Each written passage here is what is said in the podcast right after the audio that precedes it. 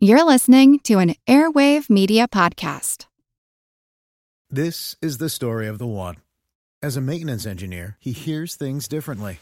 To the untrained ear, everything on his shop floor might sound fine, but he can hear gears grinding or a belt slipping. So he steps in to fix the problem at hand before it gets out of hand. And he knows Grainger's got the right product he needs to get the job done, which is music to his ears. Call, clickgrainger.com, or just stop by. Grainger, for the ones who get it done. Celebrating three decades of Pulse of the Planet, here's a program from our archives. We're listening to the sounds of one of nature's master predators, the African lion. To know what the future holds in store for the lion and other predators, we need to understand their role in their ecosystem. I'm Jim Metzner, and this is the pulse of the planet.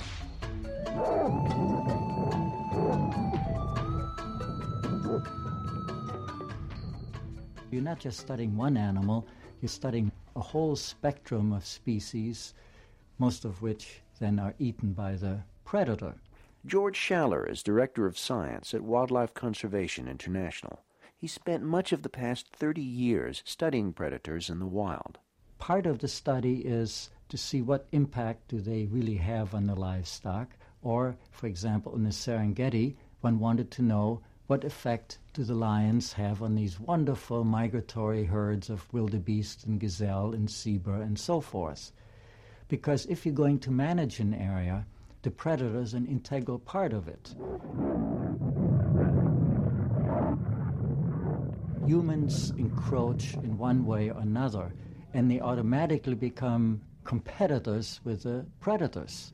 So you need to try to measure what effect do the cats or the big canids like the wolf have on the prey population? What effect do the humans have on it? How then can you manage the ecosystem, not just for the next few years, but for the centuries ahead?